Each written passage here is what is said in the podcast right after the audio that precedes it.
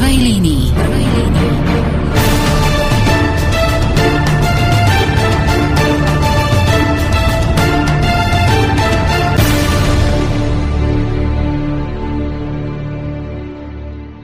Zdravím eh, poslucháčov, eh, sme tu eh, pri ďalšej relácii.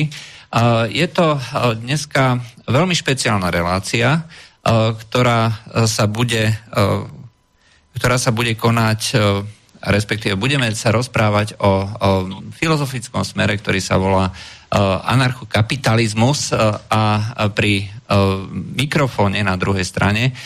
Dnes máme človeka, ktorý je skutočne v tejto problematike asi jeden z najpovolanejších, ktorý sme si na túto tému mohli zavolať. Vítam, vítam na dnešnej relácii, ktorá sa volá Úvod do anarchokapitalizmu, Martina Urzu. Zdravím vás, dobrý večer.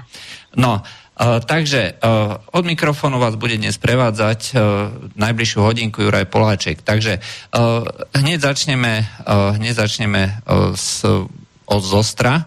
Uh, Martin, uh, skús povedať, uh, čo vlastne anarchokapitalismus je. Uh, tu takú základnú úvodnú definíciu. Jo, jenom takovou první věc, já své křesní jméno nepoužívám, tak když tak uh, mi říkejte jenom Urza.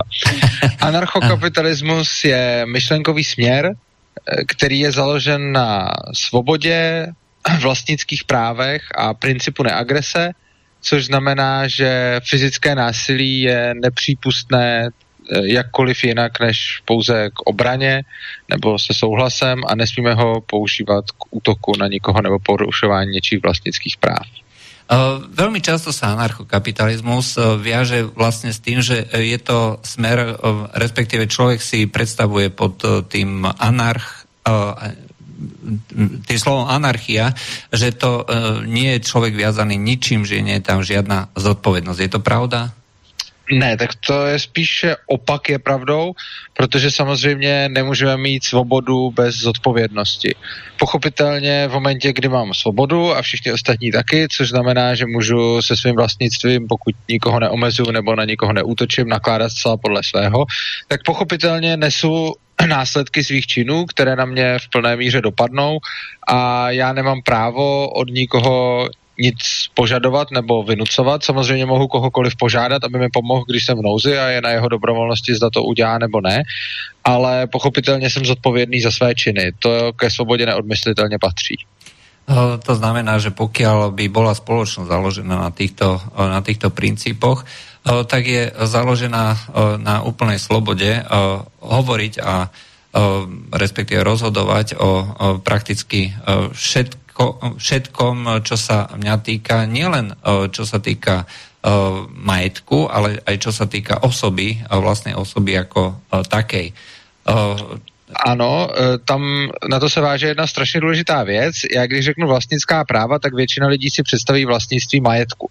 To do toho bez sporu taky patří, ale jedním z nejzákladnějších principů anarchokapitalismu je takzvané sebevlastnictví a to znamená, že člověk je vlastníkem svého těla což znamená, že já mám právo nakládat nejenom se svým majetkem fyzickým, ale také se svým tělem a v momentě, když by někdo mě napadl, případně nějakým způsobem poškozoval moje tělo, tak je to vlastně také narušení vlastnických práv a principu neagrese.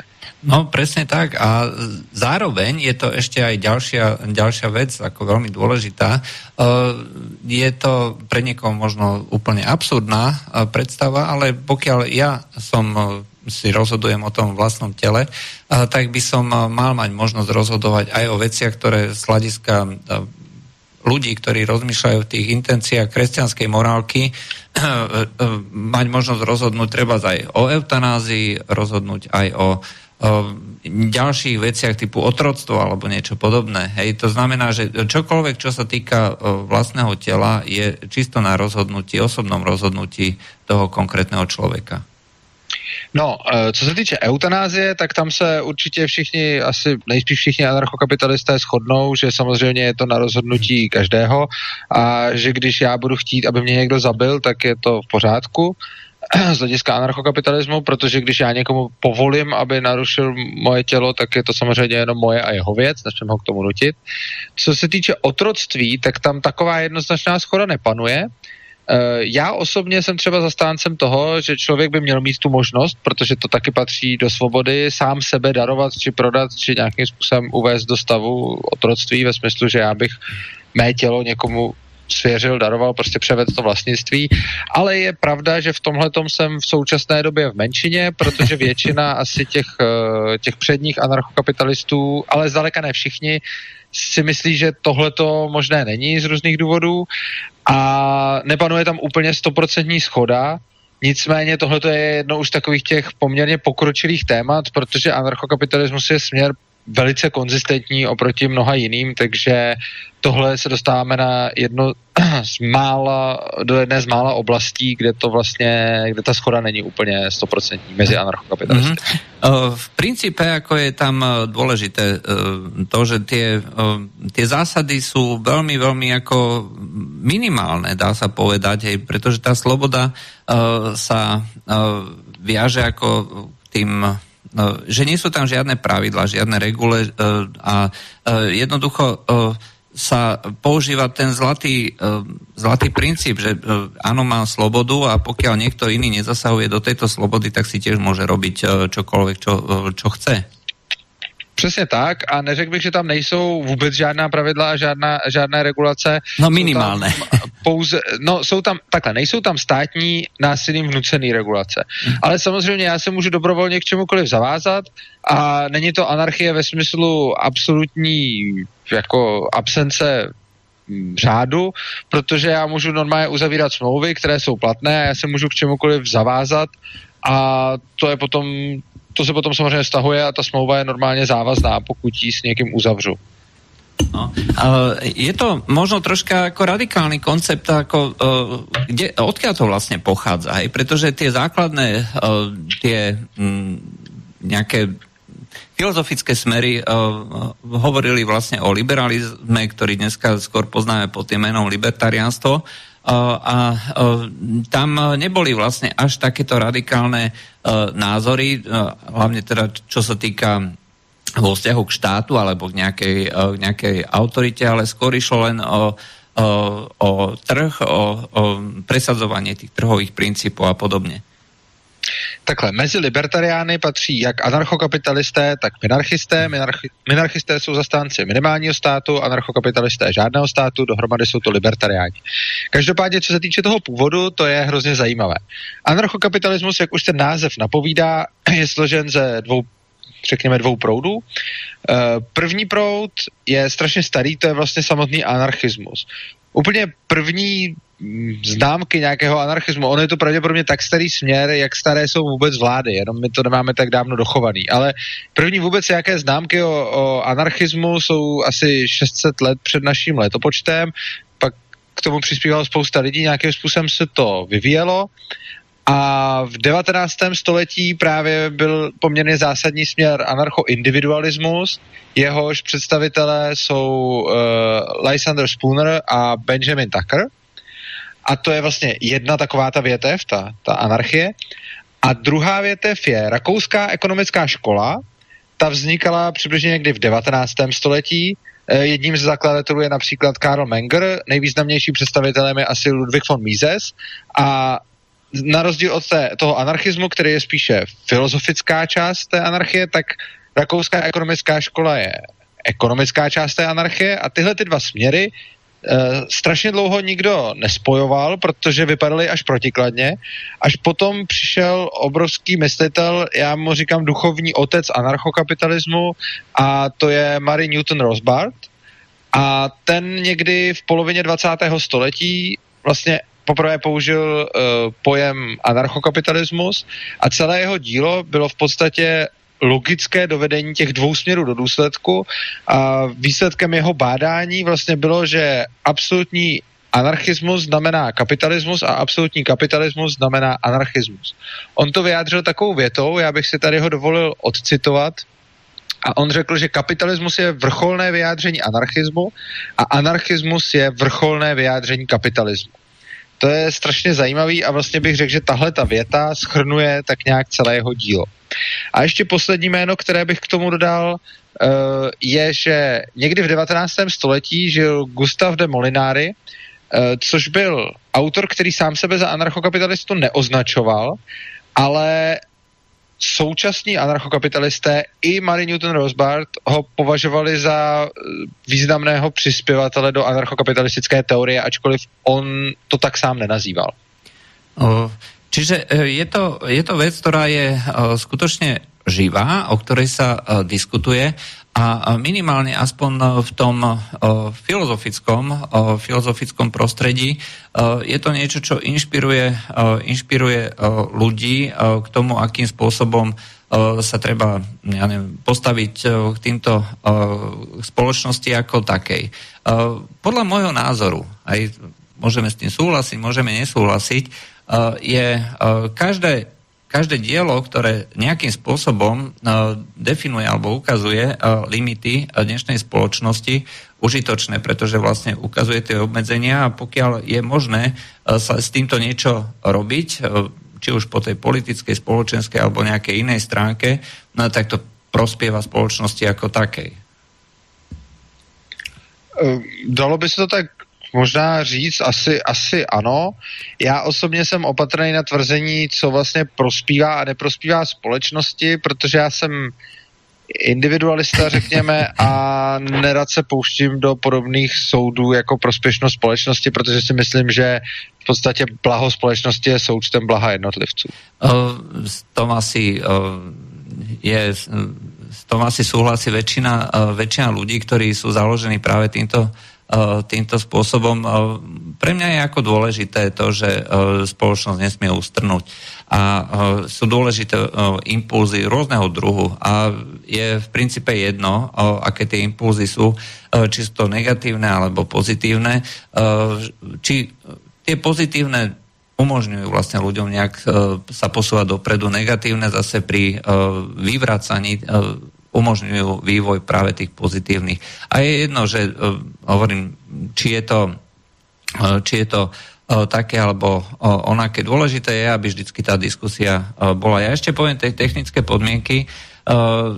Pokiaľ nám chcete zavolať do tejto diskusie a pripojiť sa, tak môžete na telefónnom čísle 0950 724 963, to je číslo do Bratislavského štúdia a môžete dávať aj otázky na mail studiozavinaslobodnyvysielač.sk uh, alebo uh, posielať uh, otázky cez formulár na internetovej stránke.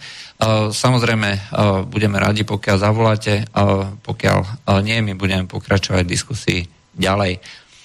Takže toto je No, toto je tá historická časť alebo historický vývoj.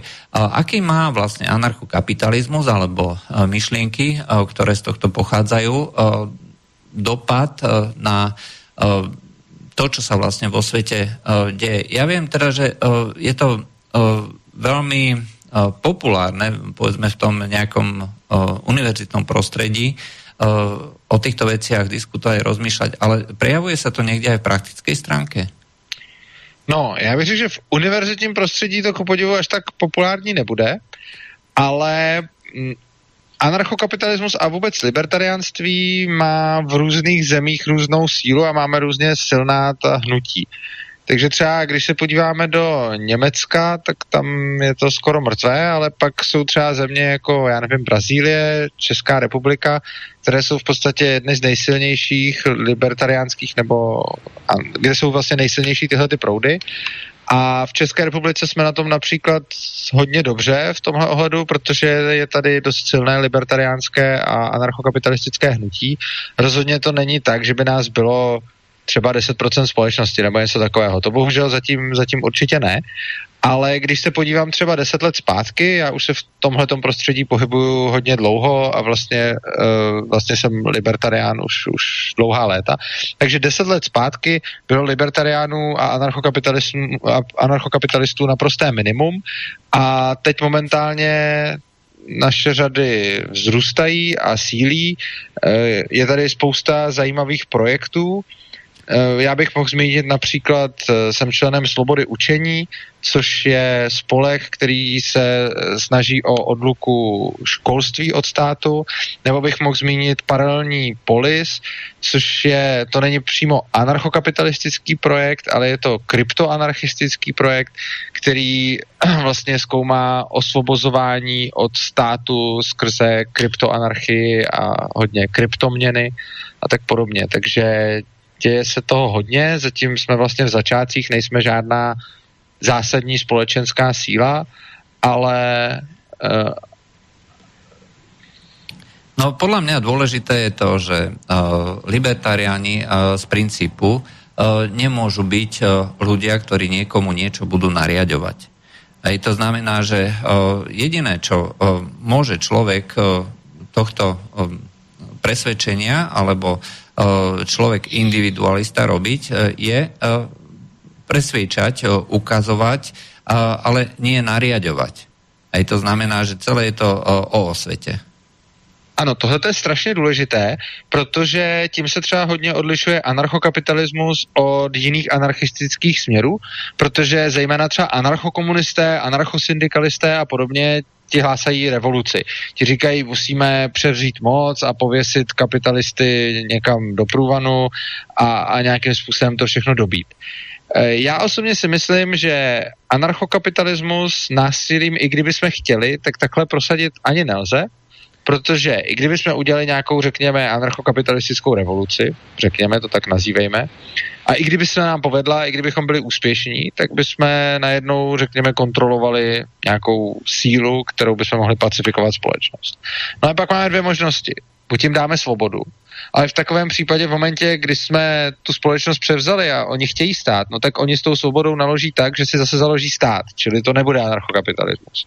A nebo je donutíme, aby si ten stát nezakládali, ale v takovém případě se státem staneme my. Což znamená, že revoluce vede vlastně jenom k tomu, že jednu mocenskou strukturu, jeden stát nahradí jiný nebo jiná vláda. Hmm. Ale nic z toho není anarchokapitalismus. Takže jedinou cestou k anarchokapitalismu je svobodné a mírumilovné přesvědčování lidí o tom, že ten stát vlastně nepotřebují, že potřebují ho stále zmenšovat a zmenšovat a že si dokážou poradit mnohem lépe bez něj.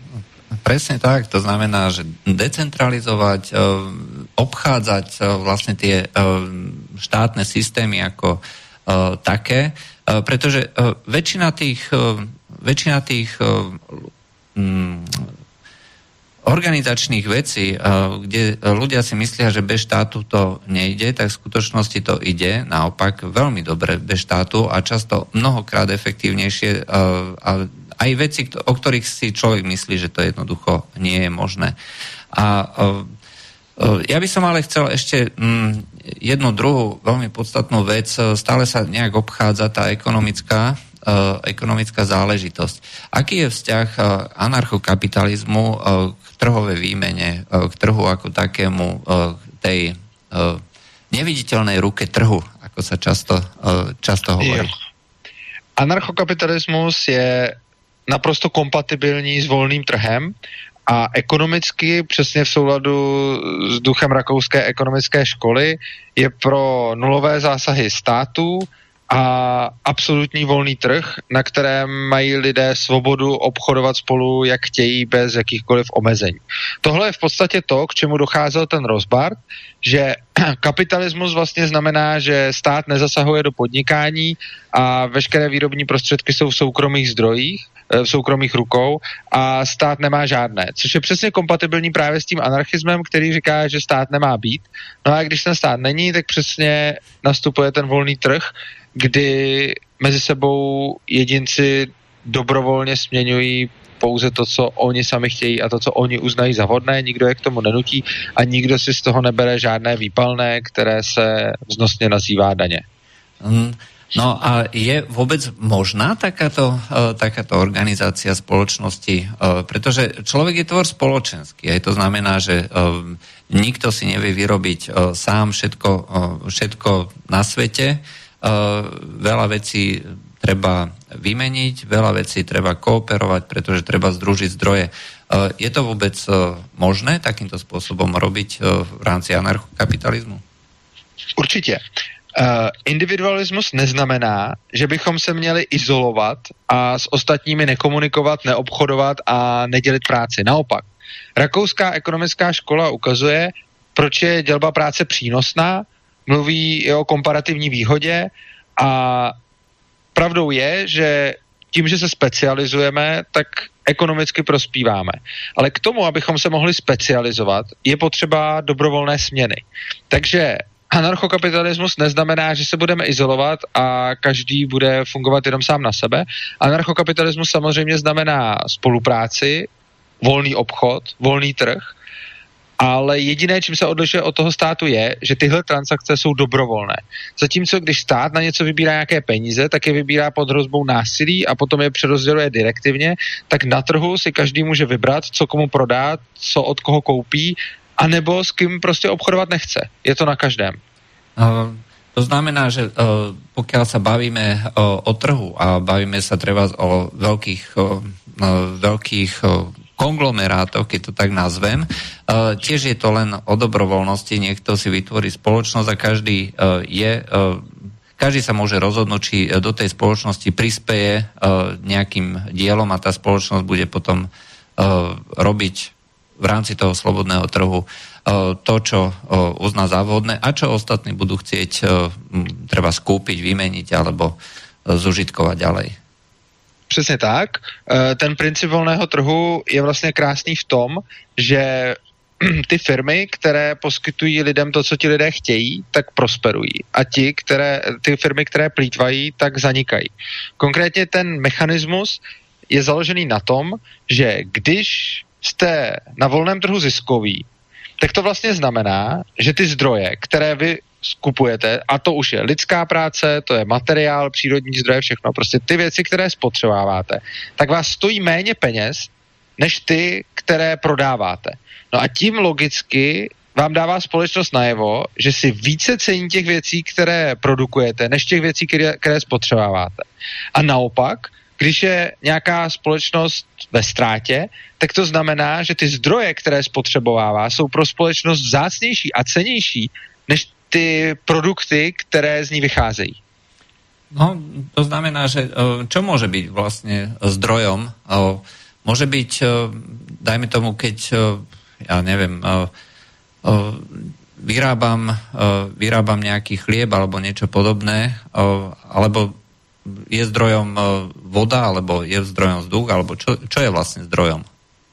No, zdrojem je úplně všechno, a všechno, co spotřebáváte, spotřebáváte a některé zdroje jsou vzácné, většina zdrojů je vzácných a jsou pak nějaké extrémní případy, ve kterých uh, nějaký zdroj není vzácný, což znamená třeba uh, ve dne sluneční světlo není vzácným zdrojem, nebo když máte v běžné atmosféře kyslík dýchání, tak ten taky není vzácným zdrojem a podobně, ale zdroje jsou, zdroje jsou vlastně všechno. Hmm. Či všetko je vlastne len o, o dobrovoľnosti a nikto k ničomu nesmie e, nikoho nútiť.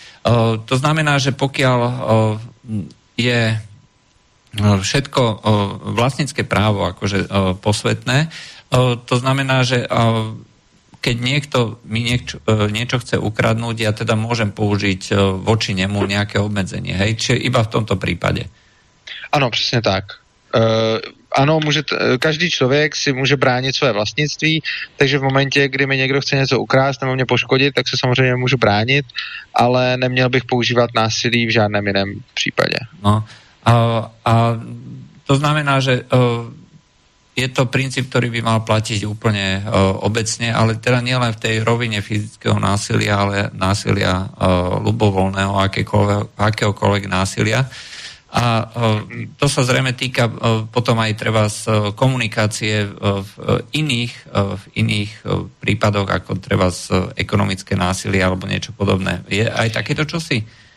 Možné. No to pozor, e, ono to potom přestává být konzistentní, když se začneme na to násilí dívat takhle. To násilí, o kterém já jsem mluvil, je bráno jako čistě fyzické násilí. V momentě, kdy zadefinujete, začnete de, násilí definovat jako nějaké duševní nebo ekonomické a podobně, tak tím už se vlastně dostáváte do určitých nekonzistencí, protože co je vlastně duševní násilí. Duševní násilí nebo psychické násilí může být cokoliv, co někoho nějakým způsobem zraní, jenže to, co někoho zraní, nikdo nemůže ani předvídat a kolikrát by potom se lidé ani nemohli nějak chovat a ani nakládat se svým majetkem. Krásným příkladem může být třeba svoboda slova. Jo, svoboda slova může často vést k tomu, že někdo bude trpět, že někdo bude cítit nějakou duševní újmu. Ale kdybychom na tuhle tu duševní újmu měli hledět a skrze to zakazovat někomu projev, tak tím už narušujeme jeho vlastnictví. Ku příkladu, když máme veřejně činnou osobu nebo politika, tak je pochopitelné, že když o něm když se nám nebude líbit to, co dělá a budeme ho kritizovat, tak on u toho bude nějakým způsobem duševně trpět. E, ja a v momentě, svá... kdyby jsme... No, ja som schválne túto otázku povedal, pretože je to niečo, čo definuje presne ako princíp správania sa dnešných snowflakes, hej, ako tých snehových vločiek, generácie, ktorá považuje za újmu, keď ich niekto kritizuje. A dokonca to už dneska zašlo až tak ďaleko, že sa to stáva súčasťou povedzme toho správania alebo tý, toho kódexu treba z univerzitných kampusov alebo niektorých, niektorých organizácií, že je zakázané robiť nejaké aktivity, ktoré by mohli niekoho uraziť. Takhle, já bych tady rozhodně nespochybňoval to, že oni pravděpodobně tu újmu cítí. Tohle je naprosto individuální a když je někdo uražen nebo něco takového, tak já nespochybňuji, že mu vznikla újma. To určitě ano. Ale otázka je, jestli on má potom právo Mm, na někoho potom zautočit nebo omezit něčí vlastnická práva. A tam říkám, že ne. Nicméně, co se týče třeba univerzitního kampusu, tam už bych to neviděl tak jednoznačně. Tam je problém v tom, že ta univerzita je typicky státní a je to nějakým způsobem eh, nařízeno, což není úplně dobré. Ale v momentě, když by měl někdo soukromou univerzitu, a nastavil by si tam svoje pravidla a měl by svůj pozemek a tam by řekl, tady se nesmí urážet, tady se musíme chovat hyperkorektně a všechno, tak i to je vlastně v pořádku, protože uh, anarchokapitalismus je právě krásný v tom, že každý si na svém a za své může dělat, co chce. Hmm. Takže když já si otevřu univerzitu a vyhlásím na ní, nikdo tady nesmí mít, já nevím, uh, nějaký špatný humor nebo něco takového, tak by se mohlo zdát, že já tím omezuju svobodu slova. Ale já tím neomezuju svobodu slova těch lidí, protože já si to zakazuju pouze na svém. Ta svoboda slova je právě definovaná tím vlastnictvím. No. Uh, máme tu na už otázku zo stránky. Uh, Jano sa pýta, že no toto je téma, ktorú málo kto pochopí. Uh, každá spoločnosť musí trpieť určité deviácie a podľa neho je toto jedna z nich. Vie si pán predstaviť, že by si túto filozofiu osvojila väčšina spoločnosti? Ako by to vyzeralo a skončilo? A myslím, že je to určitý druh konania s cieľom byť zaujímavým a nájsť si svoj výklenok v priestore. Pekný večer. Mm, já nevím, jestli tam byl nějaký dotaz. Uh, nie, uh, otázka je, že uh, či si viete predstaviť, že by si túto filozofiu osvojila väčšina spoločnosti, ako by to teda vyzeralo a skončilo? Já bych byl hrozně rád, kdyby si tuhle filozofii osvojila většina společnosti, protože to, co já od společnosti chci, je v zásadě to, aby mě k ničemu nenutila, aby mě nechala na pokoji. A myslím si, že my v dnešní době trpíme no, trpíme. Je strašně časté předpokládat, že je potřeba se starat o celý svět. Jak vlastně máme hodně informací a máme, máme všechno dostupné, tak všichni lidi si myslí, že oni to vědí nejlíp a že oni dokážou nejlíp vyřešit problémy druhých. Ale když se nad tím člověk zamyslí, ono je kolikrát těžký postarat se sám o sebe, je zatraceně těžký postarat se o vlastní děti, dobře, a všechno tohle je prostě náročný teď, kdybych si měl představit, že se budu starat o svého souseda, tak aby mu to vyhovovalo, to už si představit fakt neumím. Ale přesto spousta lidí má takový pocit, že se dokáže nějakými zákony a skrze nějaká nařízení postarat vlastně úplně o celou společnost. Tohle mi přijde neuvěřitelně domýšlivé, nepokorné a absurdní. A mně se hrozně líbí taková věc, kterou řekl jeden můj známý, a ono je to samozřejmě míněno s nadsázkou, ale někdo říkal, někdo, mu, někdo s ním diskutoval a říkal mu, jak se postaráme o 7 miliard lidí na zemi a tak podobně. A on mu řekl, nestarejte se o 7 miliard lidí, starejte se o sebe, protože když se každý postará sám o sebe, tak nakonec bude o všechny postaráno. Samozřejmě je tam jistá míra nadsázky, protože člověk samozřejmě je hezké, když se stará o své blízké a podobné, ale ta myšlenka zatím se mi strašně líbí. Princípe mám ten istý, ten istý názor. Hej. To znamená, že každý by sa mal v prvom rade starať sám o seba. A, a platí to aj pre tie nejaké jadrové, jadrové časti spoločnosti, pretože to starať sa o seba je myslené nielen teda o, o tú individuálnu e, časť spoločnosti, ale e, pokiaľ to beriem e, aj v tom, v tom, v tom genetickom prenesenom zmysle, starať sa o prenos, zachovanie svojho genofondu, tak je to starať sa o zachovanie svojej rodiny alebo svojej kultúry a tak ďalej. To znamená, že toto by malo byť základom činnosti každého, každého človeka, jednotlivca a spoločnosť by tým pádom fungovala ďaleko, ďaleko jednoduchšie a ďaleko lepšie. Uh, skúsme, uh, ale uh, okrem toho sa pýtal jednu takú vec, že ako by to uh, teda vyzeralo, ako by to skončilo, že keby si túto filozofiu osvojila ve- väčšina spoločnosti. Uh, aspoň, aspoň keby sme povedali nie v tom radikálnom uh, vyjadrení, ale dajme tomu spoločnosť sa rozhodla minimalizovať zásahy štátu. No, ako by to mohlo teda vyzerať, ako by vyzerala táto spoločnosť, akým spôsobom by išla? No, uh, ta věc je vlastně ta, že na tohle se zeptá, protože máme dneska tak typicky sociální inženýrství, že se každý ptá, jak by to vypadalo, protože každý očekává, že sociální inženýr má řešení. To, co já vlastně tvrdím, je, nechme lidi, ať si to zařídí po svém, protože oni to ví líp, než to vím já. Já mám nějaký představy, jak by mohla společnost vypadat, ale já je nikomu nechci nutit v tom je ta krása celé téhle filozofie. Já nechci někomu říkat takhle a takhle to dělejte. Nicméně, jak by to mohlo vypadat? No tak například by mohlo být volnotržní školství, což by znamenalo, že každý by vzdělával svoje děti dle svého uvážení, samozřejmě by existovaly nějaké školy, někdo by vzdělával děti doma, někdo by předával dětem nějaké pracovní zkušenosti a tak podobně, každý by to řešil po svém. Pak samozřejmě by mohlo být uh, volnotržní, já nevím, zdravotnictví, což mimochodem neznamená, že by každá operace a všechno muselo být placeno jako za cash. Ono pojištění je samozřejmě normální volnotržní institut a všichni si můžou normálně platit pojištění, akorát by to pojištění nebylo povinný, ale bylo by dobrovolný. A máme spoustu dalších, jako spoustu dalších uh, odvětví. Já jsem na tohleto téma napsal knížku, kde vlastně v každé kapitole rozebírám, uh, rozebírám jedno, jedno odvětví, kde dávám jako nějakou hypotetickou možnost, jak by to mohlo vypadat. A je strašně zajímavý, že člověk třeba řekne soukromí hasiči, a když tohle to vysloví, tak lidi se na něj sesypou, že to absolutně není možné, že to absolutně nemůže nikdy fungovat a že prostě když by hasiče neposkytoval stát, tak uh, budeme svědky toho, jak všichni uhoří a všechno zhyne v popelu. Ale už dneska jsou některé země, ve kterých uh, drtivou většinu hasičských služeb prostě zajišťuje volný trh nebo dobrovolní hasiči. A rozhodně v historii spousta těch věcí, které si myslíme dneska, že musí zajišťovat stát, protože volný trh je nezajistí, tak oni už ty věci zajišťovány tržně dřív byly.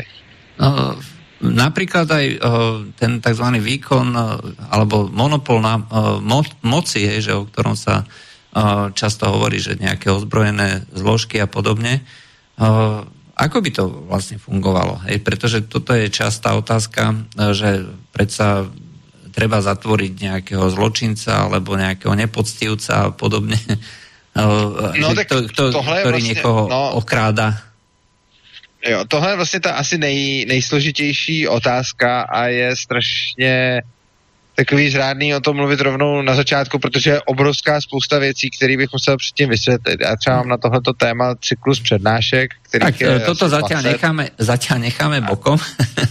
OK, a prostě tohle je až vlastně předposlední přednáška celého toho cyklu, takže... Mňa osobně, já si vždycky představím pri týchto, pri týchto ale myslím, že v celku zjednodušeně, že pokiaľ by mala byť nejaká spoločnosť, ktorá je založená na povedzme individuálnych právach, princípe to boli napríklad divoký západ alebo niečo podobné, kde tiež to bola veľké množstvo individuí, ktoré sa shodli na tom, že budú mať jedného spoločného šerifa, ktorý bude, uh, ktorý bude zabezpečovať, dajme tomu niečo. Aj, uh, zjednodušenie, takto by, sa, ta, takto by sa to dalo povedať. Je to věc tak, to je, to je rozhodně takový praktický příklad z minulosti, nicméně k tomu je třeba dodat několik věcí. Mimochodem četl jste Nocou Wild Wild West? O, ne. To je strašně zajímavý dílo, který vlastně ukazuje, že divoký západ, tak jak ho známe z westernů, což jsou takové hrozně romantické představy, o tom, jak se všude střílelo a jak se všechno řešilo souboji a podobně, tak vlastně je strašně vzdálený realitě, protože když se podíváme do historických záznamů, tak zjistíme, že ve skutečnosti mm, ty ten život tam byl mnohem mírnější, nebo samozřejmě bylo to o velké dřině a podobně, ale co se týče takových těch přestřelek a podobně, tak to se vždycky jednou za dlouhý čas něco stalo a Náboje byly drahé. se o tom potom povídali přesně tak a zdaleka to nebylo tak, že by se tam lidi stříleli na potkání. Mimochodem je, je zajímavý, že někdo si dal tu práci a e, vyhledal si záznamy o umrtích ve městech, v několika městech jednotlivých, ale byly to takové ty nej, řekněme, nej, nejcitovanější, jako třeba Tombstone, Dodgetown, Dodgetown, Wichita a podobně, takové ty, co známe z těch westernů. A zjistil, že tam, no, a zjistil, že v těchto těch městech uh, bylo i v přepočtu na počet obyvatel Eh, méně vražd, než je třeba dneska ve Washingtonu DC a podobně. Jako přepočtu na počet obyvatel. Takže šance, že vás dneska někdo zastřelí ve Washingtonu, je větší, než by vás zastřelil na divokém západě v těch nejdrsnějších městech, eh, kde se točily ty westerny. Hmm. Teda o kterých se točily ty westerny. Jasně. Ale ta romantická představa je pěkná, je to samice. A tam vlastně byla, ano, přesně jak jste říkal, volnotržní bezpečnost zajištěná přesně tak, že ty šerifové uh, byli normálně placeni těma lidma naprosto dobrovolně, jako potom už ne, potom už třeba tam zasahoval stát, ale prostě strašně dlouhou dobu tam ty šerifové fungovaly normálně na bázi dobrovolnosti. No, uh, preto uh preto doteraz vlastne v Amerike sa stále akože držia tie také základné princípy toho, čo dneska nazývame tak odborne, že anarchokapitalizmus.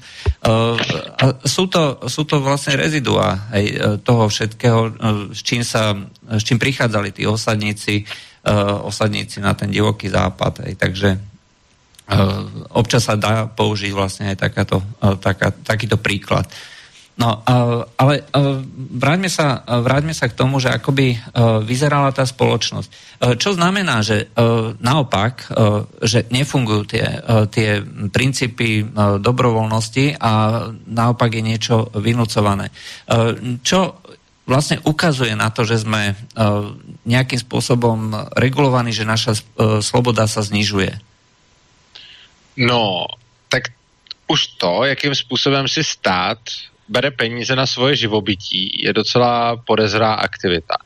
Stát řekne, musíte platit daně a kdo ty daně nezaplatí, tomu je ten stát vezme a pokud se ten člověk brání, tak ho ještě zavře. Což je v podstatě vyhrožování násilím, pokud člověk nezaplatí. Takže máme organizaci, která všem říká, když mi nebudete platit tolik, kolik já si řeknu, tak já proti vám použiju násilí a spacifikuju vás a stejně si to vezmu. Je zajímavý, že když úplně to samý dělá mafie a vybírá takhle výpalný, tak to všichni odsoudí. A všichni chápou, že když si někdo otevře ten krámek a přijde mu tam mafián a chce po něm 10% ze zisku, tak to není v pořádku. Ale když tam přijde stát a chce po něm dvě třetiny ze zisku, tak je to hrozně v pořádku. A lidi to občas obhajují tím, že stát za to poskytuje nějaké služby, ale to je vlastně taková typická odpověď, aby se něco řeklo, protože přece, když k někomu přijdu a poskytnu mu nějakou službu, aniž se on o ní řekne, tak nemám právo po něm požadovat tolik peněz, kolik já si řeknu, což je přesně to, co dělá ten stát. Takže stát je vlastně zločinecká organizace, která už je, její vůbec způsob financování je krajně neetický. Mm, a to znamená, že aj e, tie dane, že sú vlastne porušením e, tej slobody nakladať so svojimi uh, prostriedkami podľa, tých vlastných, uh, podľa toho vlastného vyjadrenia alebo teda vlastných uh, predstav. A čo je najhoršie z môjho osobného hľadiska je, že tie peniaze sa vyslovene strácajú jednak to a druhá vec, že za tie peniaze, ktoré treba zdvojdu naspäť, by sa o mnoho viacej dalo vybaviť. A hlavne ten sociálny systém, hej, to je vec, e, ktorá vznikla Kedy vznikal sociálny systém? Pred 150 rokmi? Od... No, ono hrozně záleží, jak kde. A no, jak ale, ale začal, začal vlastně v období Pruska i za Uh... Víceméně, víceméně ano. Oni různé, jako to se nedá takhle úplně jednoznačně říct, protože různé formy byly, byly v různých, různých dobách, ale třeba sociální systém, uh, já bych třeba z hlediska sociálního systému nevinil až tak ty příjemce, ale především ten stát, který, eh, který něco takového vůbec umožňuje. A myslím si, že sociální systém je strašně zhoubný z mnoha důvodů. A to například proto, že dřív to bylo tak, že když byl někdo bohatý, tak mohl chudým dobrovolně něco dávat a často dával. A ti chudí za to byli nějakým způsobem vděční a snažili se řekněme, o sebe postarat nebo se osamostatnit. A ten boháč toho něco měl v tom smyslu, že se mohl blízknout, že, že je štědrý a ti chudí vlastně věděli, že pro ně někdo něco dělá. V momentě, kdy se řeklo, že je to najednou jejich právo, tak ono to poškodí samozřejmě jednak toho boháče, který, eh, řekněme, prostě najednou musí, i když předtím měl na výběr.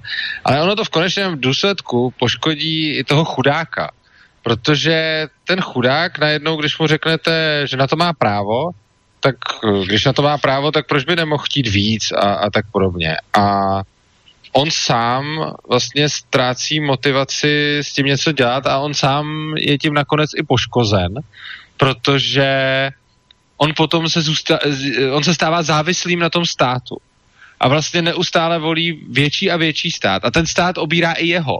Ono je strašně snadné říct a ten stát to má jako obrovskou propagandu. Prostě my se staráme o ty chudí. Ale často ty chudí jsou chudí právě kvůli tomu státu, protože ten stát nejvíc straní těm úplně nejbohatším, jako jsou nějaké obrovské korporace a jako jsou vlastně ti nejmocnější lidé, kteří jsou schopní zasahovat do tvorby zákonů. A potom ten stát jde na ruku těm nejmocnějším a ti chudí vlastně na tom, na tom tratí. Uh, mňa hrozne zarážal, uh, zarazilo, keď som svojho času uh, čítal o sociálnej demokracii vo Švedsku. Sociálna demokracia v časoch, teda keď ešte nebol rozbunený ten sociálny štát, Eh, tak eh, jej agenda bola znižovanie daní, pretože eh, jej názor alebo predstaviteľov tej sociálnej demokracie, že štát nemá čo brať ľuďom peniaze, tí ľudia musia dostať maximum peniazy a oni si s nimi budú robiť, čo uznajú za vhodné a práve tí chudobní, ktorí majú tých peňazí najmenej, tak sa im musí nechať čo najviac peňazí. Toto bola agenda sociálnej demokracie v minulosti ešte na začiatku 20. storočia. A... Tak tohle je skvělá myšlenka samozřejmě, protože každý člověk si se svýma penězma dokáže vždycky poradit nejlíp. Jako. Ono je úsměvná představa, že nějaký úředník lépe rozhodne o našem životě, než se o něm rozhodneme my sami. A je hrozně zajímavý, že skoro každý na to řekne, no jo, já bych se o sebe postaral. Ale je spousta hloupých lidí, kteří by se o sebe nepostarali a proto je musíme donutit tohle a tamto a musíme jim prostě něco, něco vzít a něco dát a rozhodnout to za ně. Je to přijde jako neuvěřitelná arogance a pohrdání těmi lidmi. Už proto, že, OK, já neříkám, že každý člověk je chytrej. To samozřejmě ne. Někdo je chytrej, někdo není chytrej, to, to je v pořádku, ale zaprvé, kdo tohle to může posoudit? Kdo může posoudit, kdo se jak chová, protože je hloupý a kdo se jak chová prostě proto, že se mu to nakonec tak vyplatí a že se tak chce chovat. A to je, to je jedna věc. A druhá věc je, že tím, že tyhle ty chudí se vlastně snažíme takzvaně chránit, třeba když vytváříme ochranu zaměstnanců proti zaměstnavatelům, tak zároveň spoustě z nich bereme tu možnost, aby oni si třeba rozjeli nějaký svůj vlastní biznis. Mm. A a tím nemyslím, samozřejmě vy můžete říct, jo, ty nejchudší a ty nejméně kvalifikovaní si svůj biznis stejně rozjedou. To je pravda. Ale tím, že některým bráníme si rozjet svůj biznis, no tak tím děláme, že je méně podnikatelů a více zaměstnanců, čímž pádem zlepšujeme podmínky konkurenční pro podnikatele a zhoršujeme pro zaměstnance. Hmm. Vlastně tyhle ty regulace mají úplně paradoxní dopad. Já vím. Uh, máme otáz, máme telefon, uh, jste vo vysílání, hovorte. Dobrý večer, prosím vás. Eh, Zajímavá téma, ale neviem, stále sa neviem dostať cez tú základnú ideu, lebo podľa môjho názoru toto vaše môže fungovať, ale keby boli iba všetci ľudia rovnakí. Lebo od počiatku by to samozrejme fungovalo, že všetci by chodili iba do posilovne, makali a nikto by nebol intelektuál, lebo hm, na základe, z začiatku by sa všetci učili, že e, silnejší vyhráva. Bohužiaľ v tejto spoločnosti je to tak a vždy to aj bolo, až kým sa vlastne neupravilo nejaká tá hm, postih za to, keď ten silnejší utláčal toho slabšieho. Hmm. A to v tej, keby neboli vlastne štátom dané zákony, mm, tak by to proste nefungovalo a nerozvinul by sa tento systém, ako funguje dnešná doba. Ostali by sme v doby kamena, dobe kamenej, kde by vlastne najsilnejší mali najviac detí, ale tí najslabší by boli kvázi utláčaní, lebo nikto by nechodil do školy, lebo bolo by to lúpeň. Uh, tak, no, uh, ako... Môžu odpovedať? Uh, naj, najprv ja poviem, dobre, potom, potom, no. uh, potom necháme Urzu. Uh, takže uh, toto je, uh, aspoň máme v pláne uh, vysielať na túto tému častejšie. Toto je úvod. Hej, to znamená, uh, snažíme sa načrtnúť uh, tie nejaké základné tézy, Eh, ktoré definujú anarchokapitalizmus eh, a eh, ukazujú práve na obmedzenia súčasného systému a to, čo vlastne, o čo ľudia prichádzajú tým, že tento systém je nastavený tak, ako, ako je. Ja teda dúfam, že sa budeme stretávať častejšie a že mnoho z tých otázok sa oveľa lepšie, oveľa viac a podrobnejšie vyjasní a prediskutuje neskôr. No a já bych teda přešel k těm odpovědím, tak první věc, vy jste říkal, že vlastně by, ten, že by to fungovalo jenom, kdyby ty lidi byli všichni stejní. Tohle si myslím, že je přesně naopak. Stát je ten, kdo dělá uniformní zákony, které musí platit pro všechny. Naopak trh počítá s tím, že každý je jiný a každý si zařizuje věci po svém. Takže v podstatě individualismus je založený na pravém opaku. Právě, že lidi nejsou všichni stejní. A potom jste říkal to, že by všichni chodili do posilovny, protože silnější vítězí. Tak eh, zaprvé silnější není vždycky jenom fyzicky silnější, protože kolikrát a v dnešní době, zejména kde máme technologie, je mnohem lepší být chytřejší než silnější asi. A za druhé, i ve starších dobách vidíte, my, my jsme tady mluvili třeba o tom, eh, o tom divokém západě, že i tam, kde nemáte tu státní moc a nemáte ty státní zákony, tak i tam to nemusí vypadat tak, jak popisujete.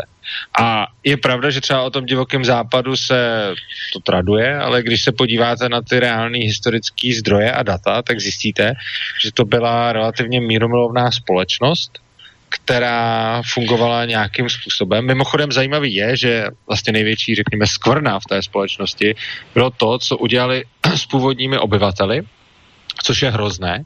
Nicméně, když se podíváte, kdo to vlastně udělal, tak ti jednotlivci, kteří tam byli, ti kolonizátoři, ti s nimi povětšinou obchodovali a sice tam občas byly nějaké potyčky a nic zásadního. A ten, kdo vlastně zmasakroval původní obyvatele, byla až armáda, kterou tam posílali právě státy. Takže dokud tam byl volný trh a nějací osadníci a nějakým způsobem fungovali, tak zaprvé tam nepotřebovali stát k tomu, aby si hlídali své vlastnictví, eh, aby nějakým způsobem vycházeli i s původními obyvateli a aby vycházeli sami ze sebou. A vlastně, když tam přišel stát, tak potom tam nastala genocida původního obyvatelstva armádou a následně třeba kongres vydával zákony na to, že nesmíte vlastně bizony, aby celou tu civilizaci, která na nich byla závislá, vyhubil a tak podobně. Takže tam je krásná ukázka toho, že dokud tam stát nebyl, tak to tam bylo mnohem lepší, než když ten stát tam vlastně přišel.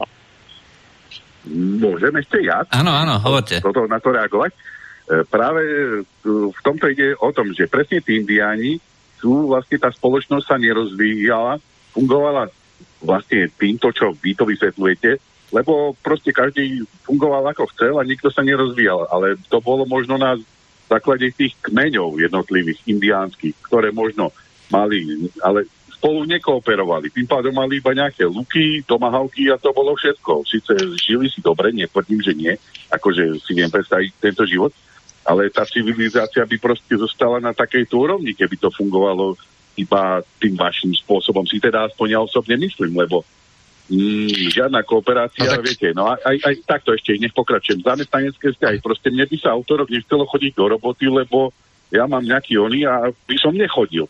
No keby si takto každý v nejakom zložitom závode povedal, že ja si budem robiť, čo chcem, nikto by ma kvázi nenutil, tak by to sa snáď ani nikdy nedalo vyrobiť nejaké normálne auto, lebo v podielu by chýbala petina, v útorok šestina a teď a teď, lebo prostě by neboli stanovené pravidla. A teď přesně o tomhle jsem na začátku mluvil, že jo? Já jsem přesně mluvil o tom, že anarchokapitalismus neznamená, že ty lidi neokooperují a neznamená to, že tam není žádný řád. Jenom to znamená, že jim ho nikdo nenutí. Vždyť vás přece stát nemusí nutit k tomu, abyste chodil v úterý do práce. Vy máte takovouhle smlouvu se zaměstnavatelem. Na tom by se vůbec nic neměnilo. To, bol, to je dobrovolná vlastně, zmluva Vy jste uvedl krásný příklad a je tam tak trošku vidět, že je tam tak trošku vidět na tom příkladu, jak moc ten stát už na nás působí, že vy mi vlastně zcela vážně řeknete, že bez státu by si každý chodil do práce, jak by chtěl a že by si třeba v úterý nepřišel do práce. A vy přece i dneska nechodíte do práce, vás stát nenutí, abyste chodil v úterý do práce. Vy když do té práce nepřijdete, tak ten stát neudělá vůbec nic. Vás jenom váš zaměstnavatel vyhodí. Ale to, to je úplně stejný i v tom anarchokapitalismu vlastně. No dobre, dobre, dobre, ale vy ste preskočili obdobie. Tak pre tisíc rokmi ma to nenutil štát, ale ma to nutil, teda nie mňa, ale mojich predkov nutil panovník chodiť na pánske. Oni by sa dobrovoľne nezobrali, aby proste nešli. Oni by si urobili svoje, čo by mali a žiadnu onu e, navyše prácu by neurobili. No jasně, a to by bylo taky dobře. Oni by makali na svým a nemakali by na panským. A právě to, no. že makali na panským a nemakali na svým, neuvěřitelně ekonomicky brzdilo tu společnost. A ten obrovský rozvoj přišel v době průmyslové revoluce. To byl masivní kapitalismus. My jsme byli celý středověk, přesně jak jste popsal. Byla ta společnost, která byla autoritativní, byl tam silný stát, byly tam silný donucení. A přesně jak jste říkal, oni museli makat na panském. A v důsledku toho se ta společnost rozvíjela strašně pomalu. Pak přišla průmyslová revoluce divoký kapitalismus. V tu chvíli začali lidi dělat přesně v podstatě jednat trošičku v souladu s anarchokapitalismem a zejména se ten kapitalismus rozvinul. A přišlo obrovský bohatství právě proto, že nebyl žádný pán, který by někoho nutil makat na panským, ale že každý si to zařídil po svém, tak jak on sám potřeboval. A dohromady ti lidi právě spolupracovali a tím získali nejvíc bohatství v historii lidstva v podstatě. Ta průmyslová revoluce byl největší boom od chudoby k blahobytu a za to vděčíme právě tomu divokému kapitalismu. No ale to protirečí tomu, jak sme sa bavili o tých indiánoch, lebo tí indiáni ostali vlastne na úplne nízkej úrovni a boli de facto v tom, že si robili sami, že tam neprebehlo to nútenie ľudí. Akože ani neprešiel rozvoj a tým pádom vlastne oni zanikli, títo indiáni, lebo už sú ich nejaké pfu, zo pár tisíc, lebo ich prevalcovalo niečo, čo bolo riadené štátom a zdokonalovalo sa to podstatne viac. Indiáni sa prestali zdokonalovať. Oni mali tomahavky, luky a dosť skončili. A tohle to si přece, tohle to si přece vůbec nějak neprotiřečí. To je stejné, jako kdybyste se podíval na, eh, na, na nějaké místa, kde státy jsou. To je jako kdybych řekl, že to, co říkáte, si protiřečí se Severní Koreou, kde mají nejsilnější stát a jsou tam na tom hrozně, nebo ve Venezuele. Tohle to přece nejsou věci, které by si protiřečily. Ani to, co říkáte vy mně, ani to, co bych já mohl říkat já vám to, že jedna civilizace se rozvine rychleji než nějaká jiná, se samozřejmě někdy stává. Vždycky se nějaká civilizace bude rozvíjet rychleji. A je možný, že indiáni by se třeba začali rychleji rozvíjet za dalších 100 nebo 200 let, to už nezjistíme. Ale ta podstata je, že když se podíváme na tu naší civilizaci, kdy se rozvinula, tak v momentě, kdy byl ten feudalismus, tak ona se rozvíjela hrozně pomalu a celý středověk bylo tmářství, bída, hlad a potom právě ten kapitalismus a to, že za ty lidi přestal tolik rozhodovat ten panovník a začali si víc rozhodovat za sebe. Způsobilo to, na základě čeho oni hrozně zbohatli. A to si přece neprotiřečí s tím, že indiáni nezbohatli, že jo? protože někdy se to povede, někdy se to nepovede a to máte úplně stejný, jako máte třeba dnešní stát Česká republika, kde se máme docela dobře a dnešní stát Venezuela, kde se mají hrozně. O to, a to si taky neprotiřečí. To jsou prostě dva státy, každý vypadá jinak, tak prostě ne každá společnost musí vypadat stejně. Hmm. Dobre, Dobre ešte... ďakujem za odpoveď. Dúfam, že to ešte bude pokračovať v niektorých ďalších reláciách, tak potom sa zase budeme počuť. Do počutia. Dobre, ďakujem za zavolanie. Uh, takže uh, máme tu na, už sme čiastočne odpovedali uh, otázku pre hostia. Uh, pokiaľ fungovanie spoločnosti v Amerike v 18. 19. storočí sa podobalo anarchokapitalizmu, uh, ktorý je uh, podľa vášho hostia lepší systém, ako máme teraz, prečo sa to v tej Amerike neudržalo dodnes? Uh, no, ono to, že je něco lepší, ještě neznamená, že se to vždycky udrží. To je jako kdyby jsme řekli, tím bychom mohli vlastně obhajovat třeba nacismus tím, že bychom řekli, pokud ten systém, co byl předtím, pokud tady, já nevím, první, druhá republika, nebo prostě pokud eh, to předtím bylo lepší, tak eh, proč pak byl nacismus a komunismus. Že? Vždycky se ta společnost nějakým způsobem vyvíjí, občas je lepší, občas je hůř a občas se stane, že z horšího systému se stane lepší a občas se z lepšího stane horší. To se samozřejmě stává. A podle mě to vůbec ne, nesvědčí o tom, že jenom proto, že nějaký systém přijde po nějakém, co byl před ním, takže ten před ním byl horší. Protože kdyby to platilo, tak bychom vlastně museli tvrdit, že v roce 1935 to bylo v České republice horší než v roce 1942 což hmm. asi tvrdit nebudeme. Takže úplně stejně je vlastně nedává smysl argumentovat tím, že v Americe to bylo lepší potom, když tam přišlo víc států, než že tam bylo méně, jenom protože to bylo později. To vlastně podle mě ne, vůbec jako to, to nic neznamená, jenom že se něco vyvinulo v něco jiného, že by to nové bylo vždycky lepší. Jasně. Uh, ještě jedna otázka, jako úplně uh, konkrétna. Takto. Uh, je, vy vlastne robíte uh, s tým kruhom ľudí alebo uh, v rámci toho svojho, svojej osvetovej činnosti. Máte aj nejaké konkrétne plány a Braňo sa pýta, že nedáva teda nejaký návrh že zrušenie povolenej maximálnej rýchlosti na diálnici, je, že, hm, či niečo takéto o, neplánujete akože ponúknuť spoločnosti, že toto by o, bolo možné o, nejakým spôsobom o, deregulovať, hej, pretože máme regulácie a opačný proces by bola deregulácia hej, nejakým nejakým spôsobom, že či máte niečo v pláne, takéto konkrétne kroky, alebo ano, či niečo navrhujete. Takhle. Já bych samozřejmě rozhodně byl pro zrušení nejvyšší rychlosti na dálnici, ale nemyslím si, že to je něco, co by společnost nějak zásadně měnilo. Já jsem třeba členem právě toho spolku Svoboda učení, která usiluje o odluku školství od státu a zrušení povinné školní docházky, což je podle mě mnohem zásadnější než rychlost na dálnici. Ale jsou tady v České republice další iniciativy, které se snaží o různé jiné věci, třeba jak jsem tady mluvil o té paralelní polis. Ti zase odmítli elektronickou evidenci tržeb, což je systém, který u nás Vidíte, to u nás zaved váš slovenský premiér Babiš, tak u nás zaved elektronickou evidenci tržeb a třeba paralelní polis odmítla na tohleto přistoupit a řekla, že prostě svoje tržby evidovat nebude, takže to byla taková občanská neposlušnost, řekněme. A pak tady máme třeba jiný spolek, který se zase snaží o ekonomickou osvětu a tak podobně. Takže máme tady spoustu libertariánských spolků. Já osobně momentálně vedu dva z nich a spolupracuju s dalšíma asi pěti a každý má nějaký svoje cíle, některé z nich jsem tady vyjmenoval, ale rozhodně se snažíme na mnoha frontách a to libertariánské hnutí v České republice neuvěřitelným způsobem sílí poslední dobou. Uh, to znamená, že uh, máte v pláne konkrétne kroky a zdá sa, že sa vám ano. Uh, zdá sa, že sa vám niektoré veci možno podarí, uh, podarí presadiť, alebo O, tak aspoň... je to rozhodně běh na dlouhou tráť. Já ne, nemůžu tvrdit, jako nemohl bych tvrdit, že teď se to podaří prosadit. Ale je to, je to stejné, jako když máte nějakou společnost, která je v hrozném stavu, aby se tam snažíte něco změnit, tak vždycky ti první, co se pokusili něco změnit, tak prožili třeba celý život, než se vůbec jim podařilo to dostat do povědomí společnosti. Ovšem musíte napřed vždycky vyvolat tu debatu a pak až přijde na řadu nějaké reálně měnění třeba zákonů nebo deregulace a podobně. Takže rozhodně nemůžu říct, že jsme tady krůček od zrušení ško- povinné školní docházky, ale prostě máme lidi, kteří na tom dnem i nocí pracují a třeba se nám to jednou povede. Třeba to bude trvat 10 let, třeba to bude trvat 5 let, já nevím, nebo 20. Ale prostě děláme na tom a děláme všechno, co můžeme.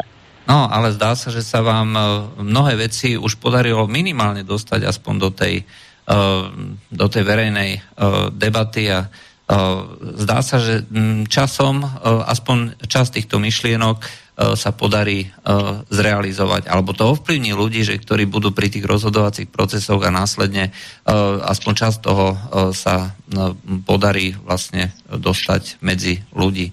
No, to by bolo na dnes pre dnešok e, všetko. Ja teda dúfam, že sa nám podarí stretnúť takto ešte o týždeň e, v podobnom formáte, to znamená hodinku debaty na, na tému anarchokapitalizmus a skúsime si prejsť ďalšie veci, ako je kultúra, peniaze, banky, sociálne poistenie. Proste jednotlivé Eh, jednotlivé ukážky toho, ako môže fungovať spoločnosť postavená na eh, úplnej slobode jednotlivca, eh, slobode rozhodovať o vlastných zdrojoch a vytvorenie spoločnosti postavené na voľnotržnej ekonomike. Dobrá, já jsem já moc rád to pozvání přijmu mm-hmm. a určitě se, nějak, určitě se nějak domluvíme. Takže já vám děkuji za pozvání a děkuji posluchačům všem za to, kdo se zamysleli, protože to je to, čemu věnuju svůj čas a to, co bych moc rád, abyste o těch věcech přemýšleli. Dobre, ďakujem a ja. Dobrú noc a Ďakujem, o týždeň sa noc. stretneme. Do počutia. Táto relácia vznikla za podpory dobrovoľných príspevkov našich poslucháčov. I ty sa k ním môžeš pridať. Viac informácií nájdeš na www.slobodnyvysielac.sk Ďakujeme.